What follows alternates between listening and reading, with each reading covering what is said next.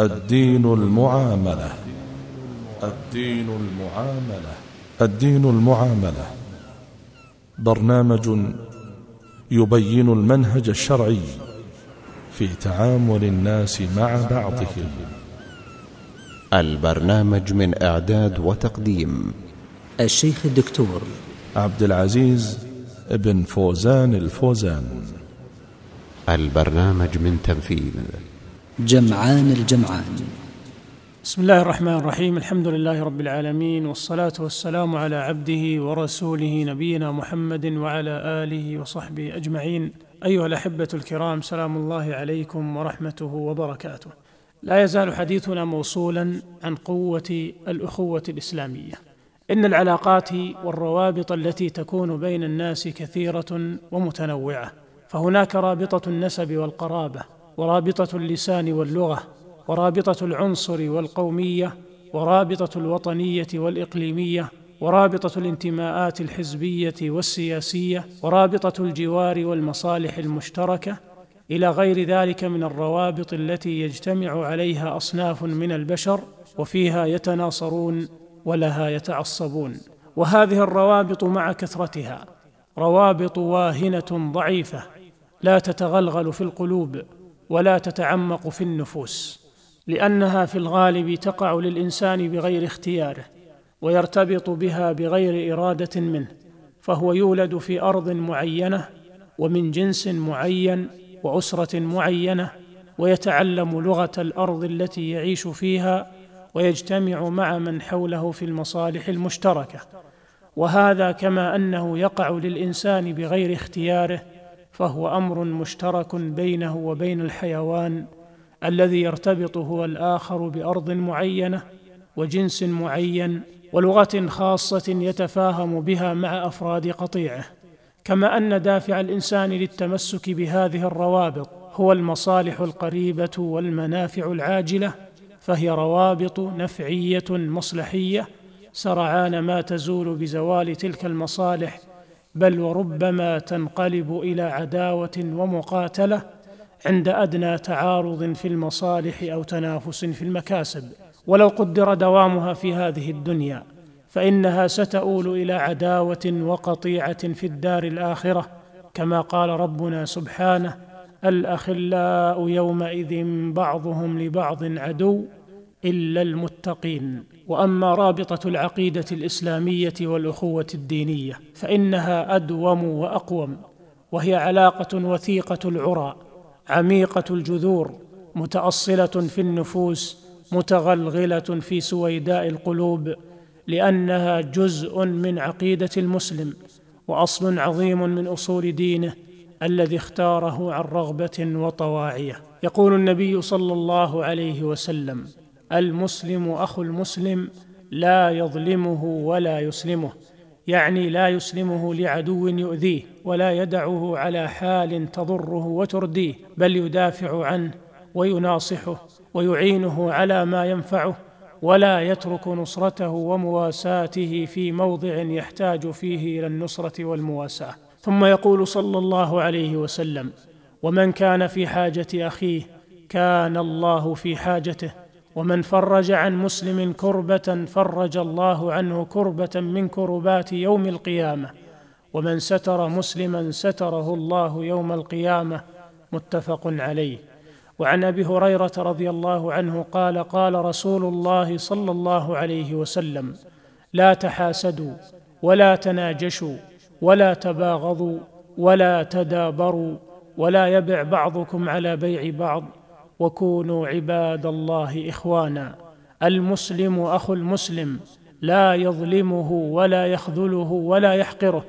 التقوى ها هنا ويشير إلى صدره ثلاث مرات بحسب امرئ من الشر أن يحقر أخاه المسلم. كل المسلم على المسلم حرام دمه وماله وعرضه. رواه الإمام مسلم. وبين عليه الصلاة والسلام مكانة الموالاة والمعاداة من الدين وأنهما أوثق عرى الإيمان. فعن البراء بن عازب رضي الله عنه قال كنا عند النبي صلى الله عليه وسلم فقال أتدرون أي عرى الإيمان أوثق؟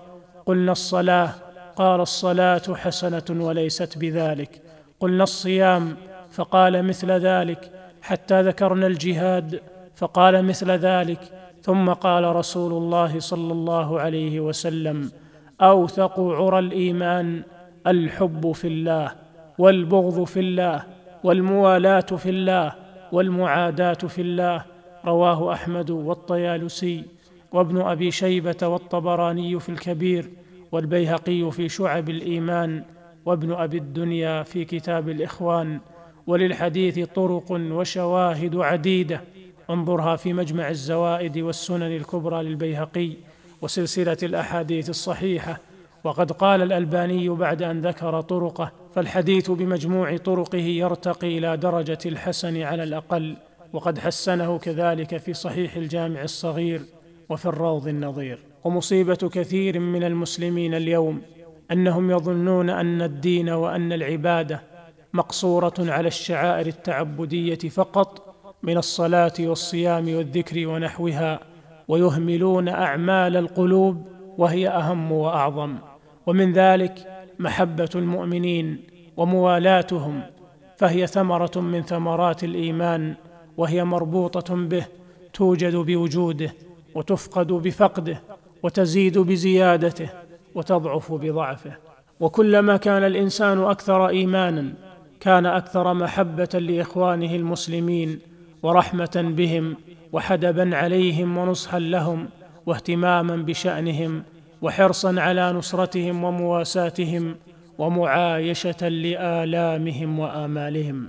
وقد امتن الله عز وجل على عباده المؤمنين بهذه الألفة التي جعلها في قلوبهم وهذه الأخوة التي عقدها بينهم فقال واعتصموا بحبل الله جميعا ولا تفرقوا واذكروا نعمة الله عليكم إذ كنتم أعداء فألف بين قلوبكم فأصبحتم بنعمته إخوانا فأمرهم ونهاهم وذكرهم فتضمنت هذه الآية أمرا ونهيا وتذكيرا أمرهم أولا بالاعتصام بحبله المتين والالتزام بالدين الحق الذي ارتضاه لعباده وفصل لهم أحكامه في كتابه وسنة رسوله صلى الله عليه وسلم. ومن ذلك أمره لهم بالتآخي والمحبة والتآلف والوحدة واعتصامهم بحبله والتزامهم بشرعه هو أعظم وسيلة لتحقيق هذه الغاية وتوثيق عرى الأخوة والمحبة. ثم نهاهم عن الاختلاف والتفرق والتنازع والتمزق وهذا كقوله تعالى في آية أخرى ولا تكونوا من المشركين من الذين فرقوا دينهم وكانوا شيعا كل حزب بما لديهم فرحون. وفي قوله ولا تنازعوا فتفشلوا وتذهب ريحكم واصبروا. وفي قوله ولا تكونوا كالذين تفرقوا واختلفوا من بعد ما جاءهم البينات وأولئك لهم عذاب عظيم. وهذا هو الذي حذر منه النبي صلى الله عليه وسلم في قوله إن الشيطان أيس أن يعبده المصلون في جزيرة العرب ولكن في التحريش بينهم. وقال في الحديث الآخر وكونوا عباد الله إخوانا المسلم أخو المسلم لا يظلمه ولا يخذله ولا يحقره. ثم ذكرهم سبحانه وتعالى بما كانوا عليه في الجاهلية من فرقة وشتات وتقاتل وتنافر حتى جاء الله بهذا الدين الذي ألف به بين قلوبهم وجمع به شملهم ولم به شعثهم وجعلهم به إخوة متحابين.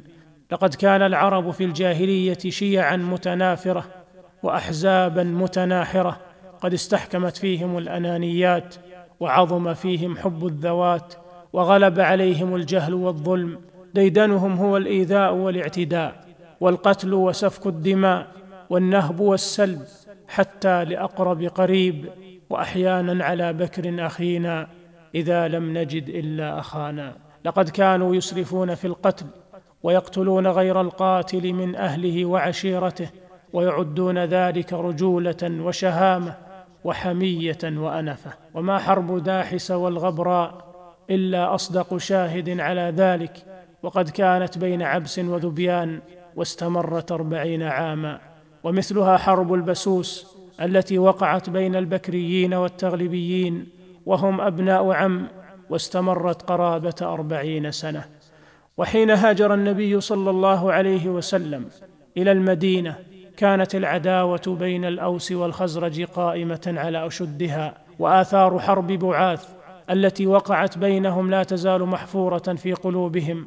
وتؤثر في علاقة بعضهم ببعض فجاء الله بهذا الدين فألف به بين قلوبهم وجمعهم على الأخوة في الله. قال ابن كثير وهذا السياق في شأن الأوس والخزرج فإنه قد كان بينهم حروب كثيرة في الجاهلية وعداوة شديدة وضغائن وإحن وذحول طال بسببها قتالهم والوقائع بينهم. والذحول معناها الأحقاد والعداوات. فلما جاء الله بالإسلام فدخل فيه من دخل منهم صاروا إخوانا متحابين بجلال الله متواصلين في ذات الله متعاونين على البر والتقوى. انتهى كلام ابن كثير رحمه الله. نعم لقد صنع الله من أولئك الأعداء المتحاربين. أمة يضرب بها المثل في المحبة والصفاء. والتعاطف والتراحم والتعاون والتكافل وانقلب أولئك القوم إلى خلق آخر فصار أولئك الأعداء الألداء آية في الأخوة والوفاء والمحبة والنقاء والصفاء. ولقد كان المسلم يترك أهله وأرضه في مكة فرارا بدينه مهاجرا إلى الله ورسوله فيجد أمامه الأنصار في مدينة طيبة الطيبة ينتظرون قدومه بغاية الشوق ويستقبلونه بخالص المحبة والسرور وما كان لهم به سابق معرفة ولا قديم صلة وما تربطهم به وشيجة من قرابة أو مصاهرة أو مصلحة دنيوية ومنفعة عاجلة وإنما هي الأخوة الصادقة في الله ولله عز وجل هي التي جعلتهم يحنون إليه ويحدبون عليه ويعتبرونه جزءا من أنفسهم وشقيقا لأرواحهم وما يكاد يستقر في المدينة حتى يلتف حوله الغر الميامين من الأوس والخزرج وكلهم يدعوه إلى مشاركته في بيته وماله ويؤثره على نفسه ولو كان به خصاصة. قال أنس بن مالك رضي الله عنه لما قدم النبي صلى الله عليه وسلم المدينة أتاه المهاجرون فقالوا يا رسول الله ما رأينا قوما أبذل من كثير ولا أحسن مواساة من قليل من قوم نزلنا بين أظهرهم لقد كفونا المؤونة وأشركونا في المهنا حتى لقد خفنا أن يذهبوا بالأجر كله. فقال النبي صلى الله عليه وسلم لا ما دعوتم الله لهم وأثنيتم بالأجر عليهم. رواه النسائي في السنن الكبرى والترمذي وأحمد والبيهقي في السنن الكبرى ورواه مختصرا أبو داود والحاكم وصححه كما صححه الترمذي والألباني. ويقول الله عز وجل مذكرا بهذه الحقيقة وممتنا على عباده بهذه النعمة وإن يريدوا أن يخدعوك فإن حسبك الله هو الذي أيدك بنصره وبالمؤمنين وألف بين قلوبهم لو أنفقت ما في الأرض جميعا ما ألفت بين قلوبهم ولكن الله ألف بينهم إنه عزيز حكيم. وللحديث بقية في الحلقة القادمة بإذن الله. أستودعكم الله الذي لا تضيع ودائعه. والسلام عليكم ورحمة الله وبركاته. الدين المعاملة. الدين المعاملة. الدين المعاملة. برنامج يبين المنهج الشرعي في تعامل الناس مع بعضهم. البرنامج من إعداد وتقديم الشيخ الدكتور عبد العزيز بن فوزان الفوزان. البرنامج من تنفيذ جمعان الجمعان.